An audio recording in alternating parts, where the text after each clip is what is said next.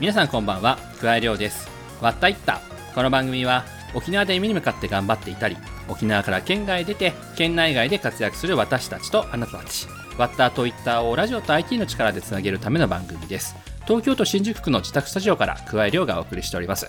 えー、さて世間は10月に入りましたけれどもね9月はどこもかしこも暑かったなという感じなんですけども沖縄ね以前から9月でも気温が30度を超えていてもおかしくなかったわけなんですがここ数年はね全国でもまあ今年はね北海道ですら30度を記録するっていうね驚きの暑さなわけですけれども、まあ、そんなこともあってかニュースを見ていたらですねもう今年で紅葉は見納めかもみたいな記事がありまして、まあ、内容としては以前から言われているね地球温暖化によって日本の春と秋がなくなっていくよみたいな話だったんですけれども今年はね10月11月も例年に比べて暑くなるのが確率のようでして、まあ、例年よりもね、もみじがだいぶ遅く色づくということなんですが、そしてね、そのうち2月に桜が咲くようになるよっていう話だったわけなんですけれども、そうなってくるとね、僕が一番好きな季節である秋もなくなってしまって、日本の豊かさがだいぶ失われてしまう気がするなというところなんですけれども、まあね、けど昔から沖縄秋っぽさっていうのはあまりないですし、桜は1月、4月はデーゴっていうのはね、当たり前なわけですけれども、まあ、考えてみるとね、これだけ分かりやすい四季がある国自体が世界的には珍しいわけですし、もっと言えばね、南半球は夏が寒くて、冬が暑いというわけですし、自分の常識が当然と思ってしまうとね、そこで認識の違いっていうのが出て、話が噛み合わなかったりしちゃうんだよなとも思うわけですよ。そしてね、これはあの僕の本業の方でもよく話してるんですが、やはりこう SNS、このね、SNS の浸透によって、個人個人の常識だったり考え方っていうね、違いが見えるようになってしまいまして、かつその違う人たち同士が交流できてしまうっていうね、まあ、ディスコミュニケーションなんて言葉で僕もよくセミナーなんかでは解説したりしますけれども、そこにね、今の SNS でのリスクがあるんだよな、なんて思い続けている今日この頃です。さて今回はそんな大切なコミュニケーションを用いて作ってほしいものを具体化していく方をゲストに迎えた54回目の割ったいった始まります。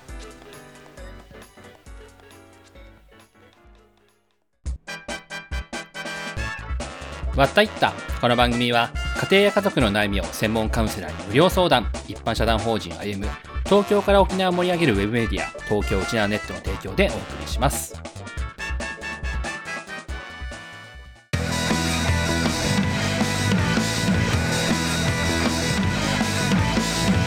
桑江亮のわったいった。桑江亮がお送りしているわったいった。本日のゲストはコミュニケーションデザイナーの山入端悠さんです。 Zoom で収録したトークをお聞きください。それではどうぞ。はい。というわけで、えー、本日のゲストはコミュニケーションデザイナーの山野葉優さんです。どうぞよろしくお願いいたします。よろしくお願いします。はい。というわけで、山野さんは、まあ、うちの番組のヘビーリスナーっていいですか？リスナーであるということで、はいはいまあ実はね、あの、もともとは第24回のゲストだった、はい、あカリッシュファームの大城和樹さんの株式ファームのホームページを、まあ、担当されされていてで、そのきっかけで聞くようになっていただいて、まあ、ずっと聞いていただいてと。そして第39回には奥様のペーパージュエリーデザイナーの古源千尋さんも出て、先に出ていただいていると。お世話になっております。はい。あの、ありがとうございました。夫婦で、はい、出ていただくことになりますというところで ございますと。はい。はい、いう形で、じゃあまずは最初に山田さんの経歴を簡単に僕から紹介できればなと思っております。えー、山田さんはですね、那覇市で生まれ、早原で幼少期を過ごした後、小学校3年生の時に、えー、首里の城北小学校へ転校、首里中学校、首里東高校を経て、沖縄県立芸術大学へと進学。デザインを専攻して学んだ後、2007年に東京の制作プロダクションへ就職をし、そこで13年間、デザイナーやアートディレクターとして経験を積み、2020年にフリーランスに転向、コミュニケーションデザイナーとして現在活躍を中ですというところでございます。はい。というわけでね、ああの、後でちょっとコミュニケーションデザイナーって何ぞやという話を伺えればなと思っておるんですけども、まずは最初の、まあ、子供の頃から、まあ、大学に行くぐらいまでの話聞ければなと思うんですけども、まあ、デザインをその大学で専攻されたということは、結構子供の頃からそういうのに興味があったんですか？そうですね。なんか絵を描くことはまあ好きで、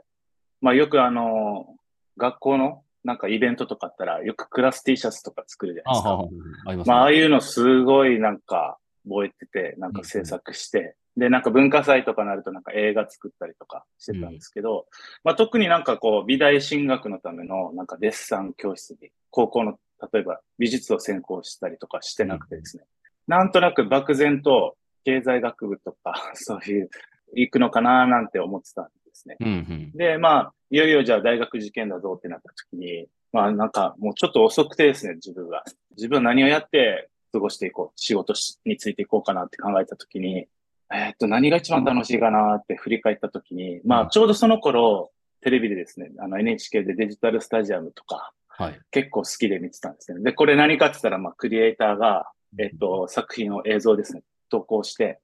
で、キュレーションするなんかゲストの、毎戦が活躍する、こう、CM ディレクターだったりとかが、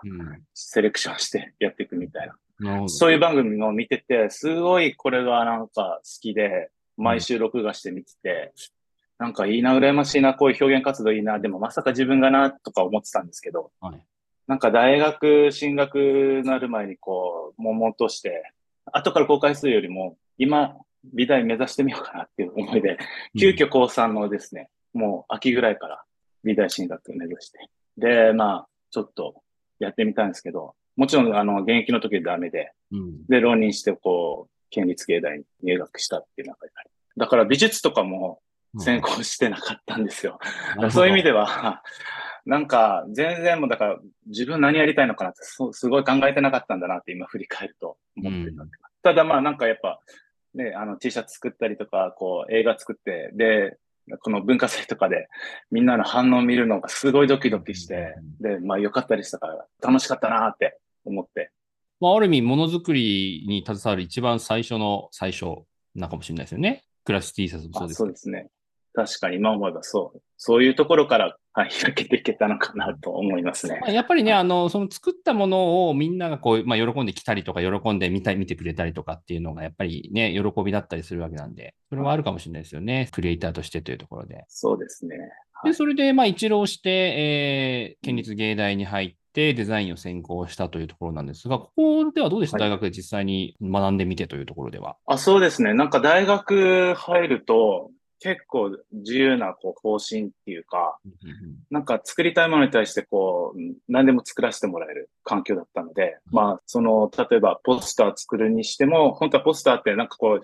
大人な、就職して分かったんですけど、結構出力代とかお金かかったりするんですよ。うん、だけども、ね、作る欲があればいくらでもこうポスターすれるし、何ですか、現像室とかカメラの昔のフィルムの現像とかも、すごいこもって入ってたし、で、スタジオとかにもずっといて、何か作ってみんなと遊ぶみたいな感じして。で、あとはなんかこ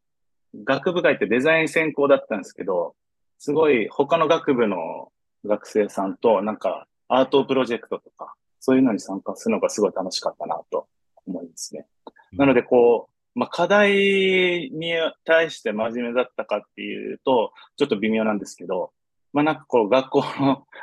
あの、施設使っていろんなもの作ったし、まあ、それ以外でもバイトとかも、まあ、カメラマンやったりとか、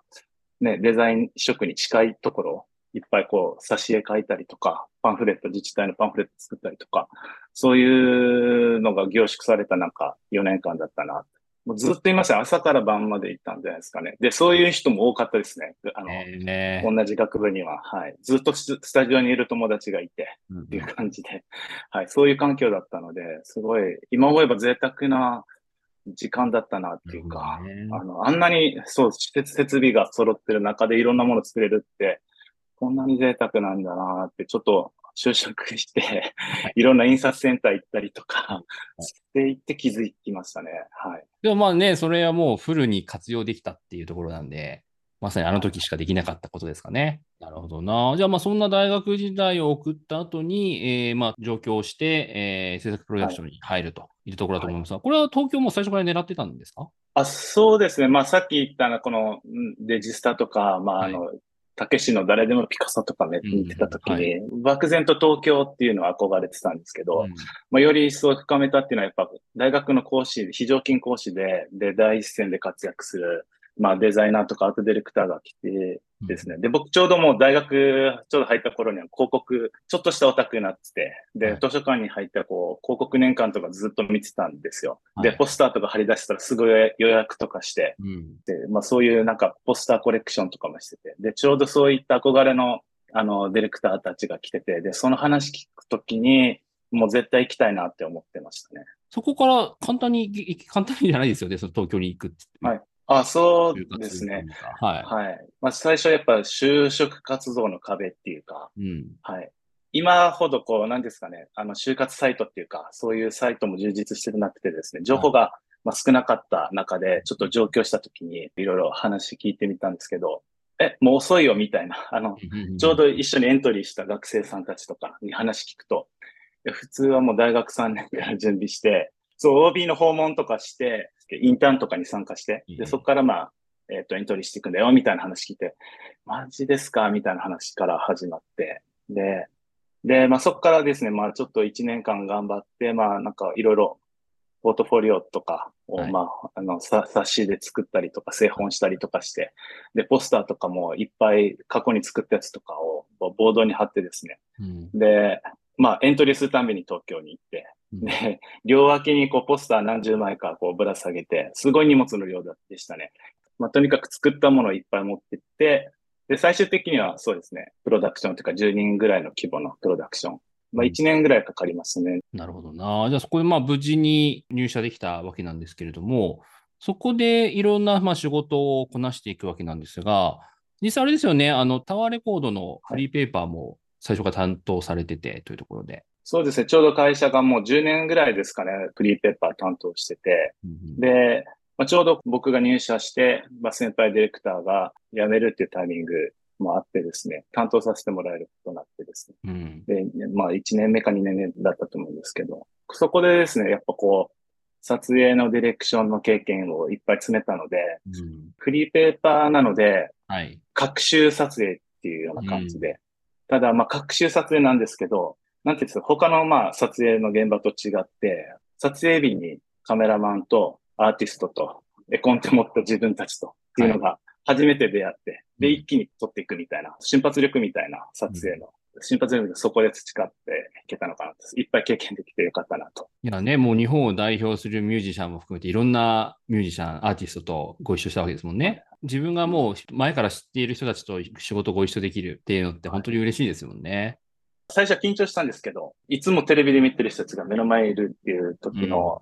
議な経験っていうか、うん、まあまあもちろん目の前にしてみると一人の人間だったりするので、まあちょっとそういうなんか、あ、この人もこういう人柄でこういう雰囲気なんだっていうのが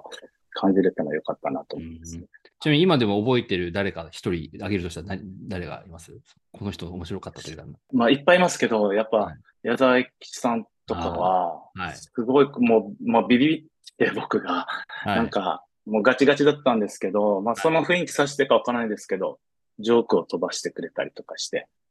なんかすごい、それでバーッとみんなを明るくして笑わせたりとか、えー、雰囲気を、はい、作ってくれたりとか、まあそういう大御所さんとかはすごい緊張したんですけど、まあすごい、みんなすごい優しい人たちだったなっていう印象ですね。で、それ以外にもいろいろなお仕事されてたと思うんですけれども、その中でいくと何何かこう、こういうのやりましたよってありますか？そうですね。まあ、まあ、途中から震災経てですね、会社の方針として、まあ、直でクライアントと仕事しようっていうふうになって、で、代理店の仕事も、広告代理店との仕事も多かったんですけど、そこが減って、で、直で仕事するとなると、これ作ってくださいとかっていうよりも、割となんか事業の始まりから入っていって、まあ、何を作るべきかみたいなところの話から入ってて、長い間つけて、だから、いろんな仕事して、パッケージも作ったし、ウェブサイトも作ったし、カタログも作ったしっていうか、うん、そういう意味では、いろんな経験させてもらったなと思いますね。時代とともに。はい。まあ、そんな形で13年間経験を積まれたわけなんですが、2020年にフリーランスとしてと転校する形なんですが、じゃあこのこのあたりは後半からお話を伺えればなと思っております。では後半もよろしくお願いいたします。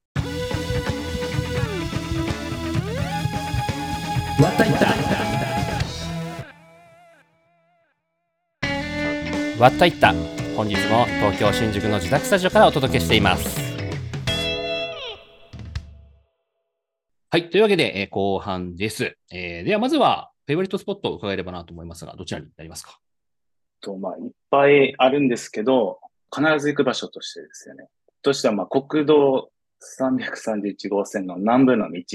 はいはいはい。ですね。これな、何かというと、えっ、ー、と、まあ、ずっと大学生の頃がロードレースやっていて、うん、で、よくあの、沖縄にいた頃は、えっと、大野山のキッズさんっていうチームに所属させていただいてて、で、はい。そこで、まあ、南部一周、日曜日ですかね、いつも走ってたっていう記憶とともに出て、で、帰ってきた時は、まあ、あの、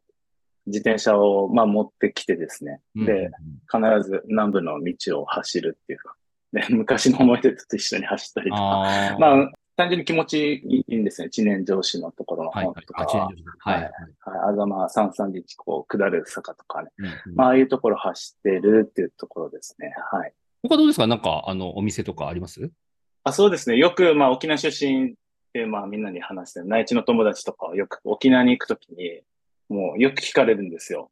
まあ、そうしたときになんかこう、絶対こう答えるのが、宜野湾にあるあの、定番ですけど、タコスのメキシコさんだったりとか、はい、えっ、と、松山、那覇の松山のゴールドディスクさん、はいはい、あの、まあ、旧県都市ですね、とか、はい、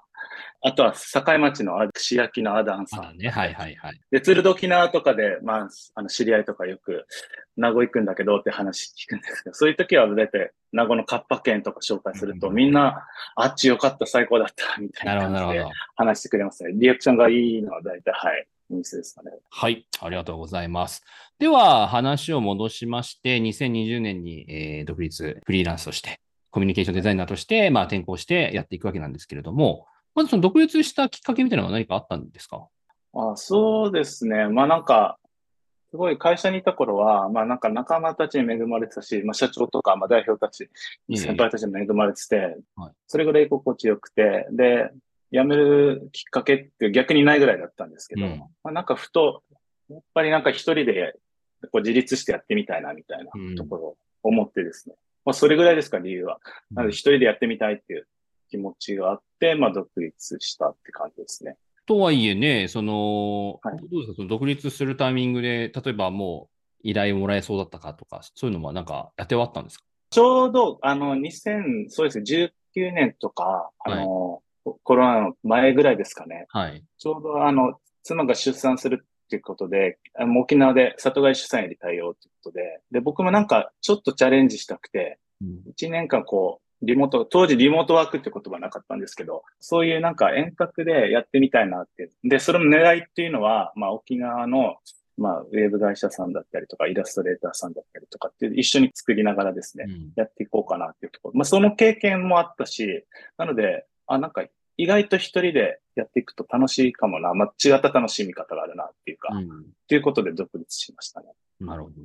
な。で、まあね、そこからすぐコロナ禍になってっていうところもあったと思うんですけども、なんか苦労したところありましたか、はいはい、まあちょっとなんかさっきの話と違う話なんですけど、やっぱ一人でいろいろあの作ったりとかするのが増えたので、それはそれでちょっとなんか辛かったな。誰かと喋りたくなるんですよね。なんか生で。はい。はい、まあそういうなんか人恋しい感じぐらいですかね。寂しかった。じゃあ仕事自体は結構順調だった感じなんですかね。そうすると。あ、そうですね。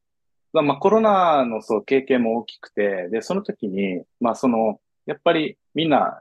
あちこち地方に散らばって分散して、別に会社に所属しなくても、またちょっとな業務委託っていう形の人とかも増えたりとかっていう感じで、はいはい、で、僕もフリーランスなんですけど、結局、長いプロジェクトとかなると、うん、えっと、順位人委託みたいな形で携わって、まあ長いこと事業のリリースから改善とかまで関わっていく中で、まあだから、まあフリーになっても会社に所属するっていう、なんかそういう雇用の形とかも生まれ始めたので、だからまあ割とこうフリーになりやすかったっていうのもありますね。うん、はい。なるほど。で、そんなまあお仕事してる中ですけど、ちょうどあれですよね、あの沖縄に関連する仕事がこのタイミングでされるというところで。あそうですね。ちょうど、とまあ、10月の頭ぐらい、10月2日にリリースするんですけど、長らくこう竹富町の観光ポータルサイトっていうのを作ってて、はい、で、最近は、はい、竹富町がですね、独自のこの責任ある観光っていうところを打ち出すっていうことで、うん、まあ、どういった発信がいいのかなっていうところで、まあ、ずっと町の方と、まあ、間に入ってる事業者の会社さんと一つずつ3社で話してって、うん、で、今ちょうど撮影してて、まず10月2日のタイミングでは、あの、ティザーサイトのような形で公開される予定です。ね。これはどれ、どう調べれば出てくるんですか？あ、これはあれですね、竹富町責任ある観光で、おそらく、まあ、ちょっとリリースしたてなんで、検索順位がどこまで上がってくるかっていうのはあると思うんですけど、で、12月頃には、あの、本公開に向けて今っていうことですね。まあ、そんな、そこの仕事に、プロジェクトに関しても、コミュニケーションデザイナーとして、えー、まあ、入って参画されてるって感じなんですかね。そうですね。まあ、あの、まあ、コミュニケーションデザイナーっていうのは、まあ、肩書きでしかないんですけど、はい、まあ、何かというと、まあ、あれですよね。この、例えば、デザイナーだったら、あの、大体がこう、例えばウェブサイトのデザインしてくださいっていうのが、まあ、作ることが決まってたりして、まあ、それに向けて作ったりとかするのがほとんどだと思うんですけど、ちょっと私の場合なんかその、例えばウェブサイトを作ってください、リニューアルしてくださいって言われたときに、リニューアルする目的は何ですかみたいな整理から始めてですね。例えばですけど、まあ、ブランディングをしてみたいとかっていう話があって、じゃあ、ブランディングするためには、なんか、何のためにブランディングしたいかみたいな、どんどん話をこう、詰めていってですね。で、作るべきものは何かみたいなところから一緒に考えるって感じですね。まだから、ウェブサイトをお願いされたんですけど、ブランドムービー作ってみましょうかみたいな提案をしたり。で、その中でやっぱブランドムービー作っていくと、こう、ストーリーだったり、その伝えたいまあ、目的だったりですね。はい。そうですね。目的ですね。整理することでですね。何のためにあるのかとか、何のためにそれをやらなきゃいけないんだっけとか、どういう人に見せたいんだっけとか、なんかそういうのを整理してあげて、そはいはい、それをまあ形、はい、どう形にするかみたいなところまで落とし込むみたいな、そんそんな感じですかね。あ、そうですね。はいはい。なんで、そういった意味では、まあ、最初からもうこれ作ってねっていうのを決まって、単純にそれを発注を受けてやるデザイナーではなく、その前段階、一つ前の上のというか前のところで、そもそもどう、何がいいんだっけ？まあ、それこそ先ほどのようにサイトじゃなくて動画の方がいいんじゃないですか？とかもそうですし、そういった形を発注側と、まあ、受ける側と、まあ、つなぐみたいな、まあ、そんなような部分も含めてやってらっしゃるみたいな感じですね。なので、さっきのちょっと話戻しますと、はい。あと、ウェブサイトを作りたいっていうあの依頼から、まあ、ブランディングをしてみたいっていう話になったときに、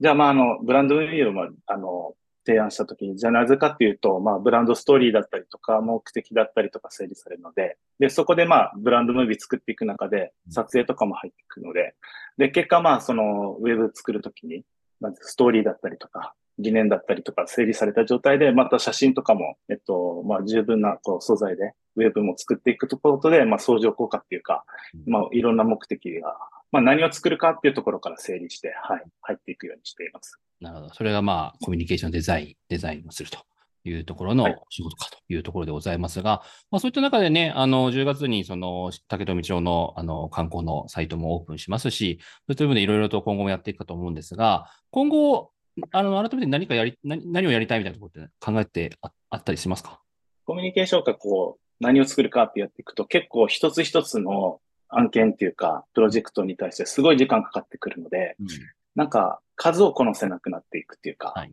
で一人でやれる限界みたいなところがあってですね、うん、で、ここでもう一人ちょっとなんか企画する人だったり、デザインする人だったりとか、まあ、プロデュースする人が一緒にやってくれたらもっといろんなことできるのだろうなって思ってたりとかしてですね。なので、まあ、ちょっと、ちょうど、えっと、独立して来年で5年になるので、うん、そのタイミングで、まあ、法人化していってですね、うん、まあ、人増やして、まだいろんな、ちょっとプロジェクトに参加したいなとは思っています。どうですか？その、まあ、奥様も沖縄ということも、出身ということもありますが、将来沖縄に帰りたいとかってなんか考えたりされます？そうですね。あの、私も、まあ、一人なので、まあ、両親のこと考えると、きっと、まあ、どっかのタイミングで沖縄に帰らないといけないなっていうタイミングが訪れると思うんですけど、まあ、その時に、まあ、せっかくなんで、沖縄で、さっき言った、なんか、こう、メンバーと一緒にいろんな仕事に携われたらなと思うんですけど、でも、まあ、東京は東京で、まあ、あの、家族グルメで、まあ、町会とかに参加したりとか、私自身もなんか、去年からは、あの、消防団に、うん、まあ、去年企画から入っはい、入ったりとかしてですね。で、まあなんかこの地域とのつながりっていうのもあるし、まあ、お祭りもあるので、そこの、はい、執行部にも入っていく予定ではあるので、まあその2拠点でやっていきたいなっていう、うん、はい、イメージはありますね。じゃあそこで東京と沖縄それぞれで、まあ、生活できれば非常に楽しいですよね。ありがとうございます。じゃあ最後にということで、えー、リスナーの方に皆さんもしくは後輩に一言お願いできればと思います。やっぱこう、ちょっと今日もコロナの話とか、まあいろいろしましたけど、このデジタルのこう浸透で、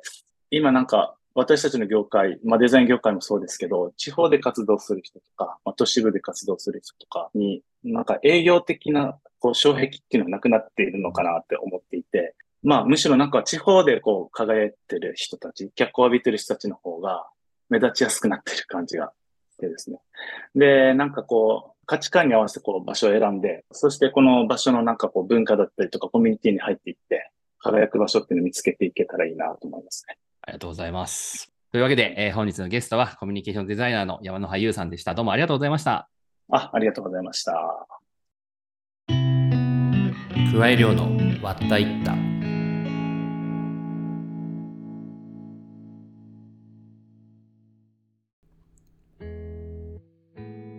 わったいった。この番組は、家庭や家族の悩みを専門カウンセラーに無料相談、一般社団法人歩む、他各社の提供でお送りしました。